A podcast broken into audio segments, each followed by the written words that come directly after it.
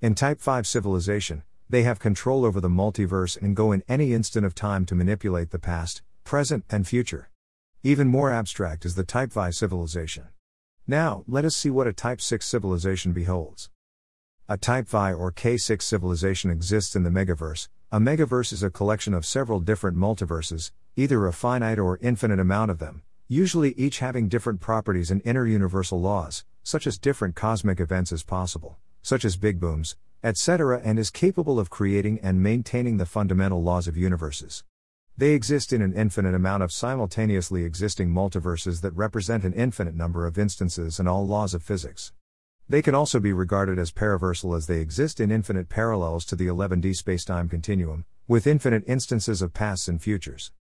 A Type 6 civilization is beyond universal or Planck level energy and type omega minus manipulation of reality. They exist in 7D through 11D, and 1R, reality. Now let us take a look into the subtypes. 6.0 Ability to control quantum mechanics in subspace. 6.1 Humans colonize the first galaxy superclusters of the megaverse. 6.2 Humans have explored 100 multiverses. 6.3 Creation and destruction of multiverses. 6.4 1000 multiverse universes colonized. 6.5 Time travel to any instance. 6.6 Countless universes completely colonized. 6.7 Discovery and exploration of the megaverse. 6.8 Exploration of new laws of physics and pre Big Bang timelines. 6.9 Entered the Paraverse. Type V exists outside of time and space, and is capable of creating universes and multiverses, and destroying them just as easily. It's similar in concept to a deity. A Type 6 civilization has discovered many laws of physics that are beyond our perception and imagination. Not only they have discovered all laws of physics, but they can also create new laws of physics and change the existing laws of nature if they so desire. Maybe they can just change the laws of the multiverse and the universe just like we change things in our phone settings. They just take out a device and adjust the laws of a universe according to their preferences. Or all children and adults may be given a universe to play or do experiments for various purposes.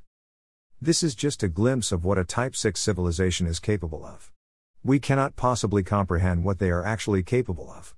To better understand, read my blog on Type 5 civilization where I compare how a person from the Stone Age would see our world if we travel to this period. Read here.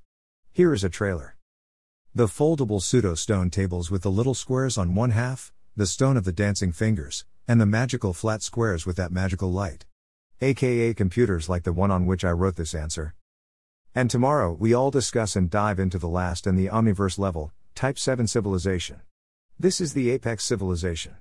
The highest possible level for any civilization. This civilization has powers beyond the realm of your understanding and may probably be what many people call gods in many mythologies. But it is not definitely not God. God exists beyond our realm of understanding, and no matter how advanced we are, we cannot reach Him physically under the day of resurrection. No matter advanced we are, Compared to him, we are nothing but a maggot. He is the reason why we exist. So, just a brief explanation that no matter how advanced a civilization is, we should never compare them with God. This is not a religious blog, this is a scientific blog. I hope you understand what I am trying to say.